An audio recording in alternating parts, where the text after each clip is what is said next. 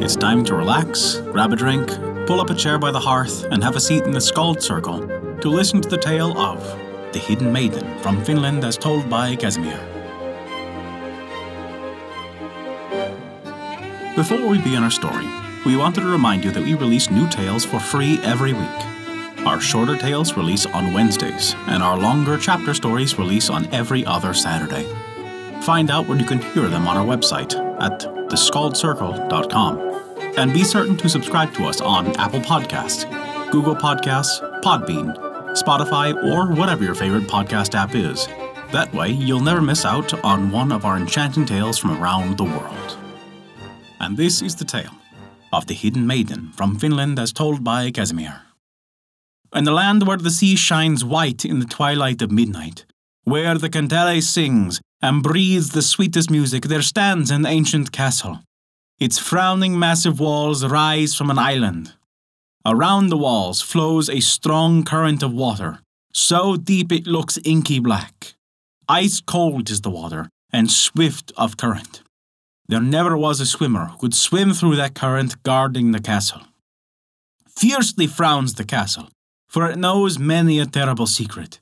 Its thick walls are silent, and they are blind, for they have no outside windows. Once, long ago, the brave Finns held the castle against the attacking Russian foe. They were defending a lovely Swedish maiden from the enemy who wished to seize her.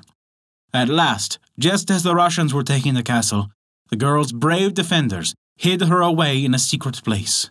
With great difficulty, the Russians scaled the walls. One by one, they killed the Finns. At last, there was no one left to tell where the maiden was. The Russian soldiers entered the great hall, grand and gloomy, where the flares of torches fell upon the armour. But no maiden was there.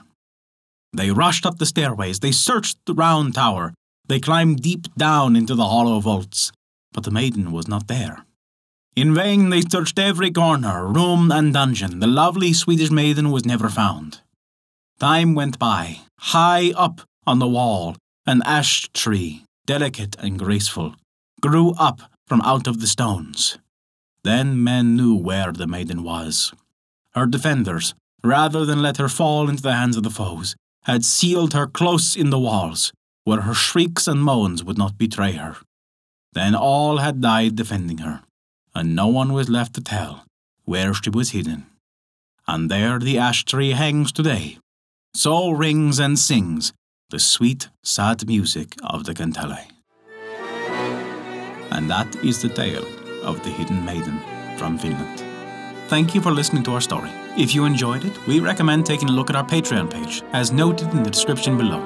You can earn great rewards while also supporting us to keep these stories alive for generations to come.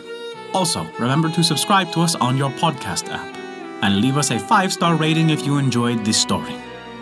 A special thank you to Kat for their support this month. Without your contribution, we wouldn't be able to continue these stories and we truly appreciate it.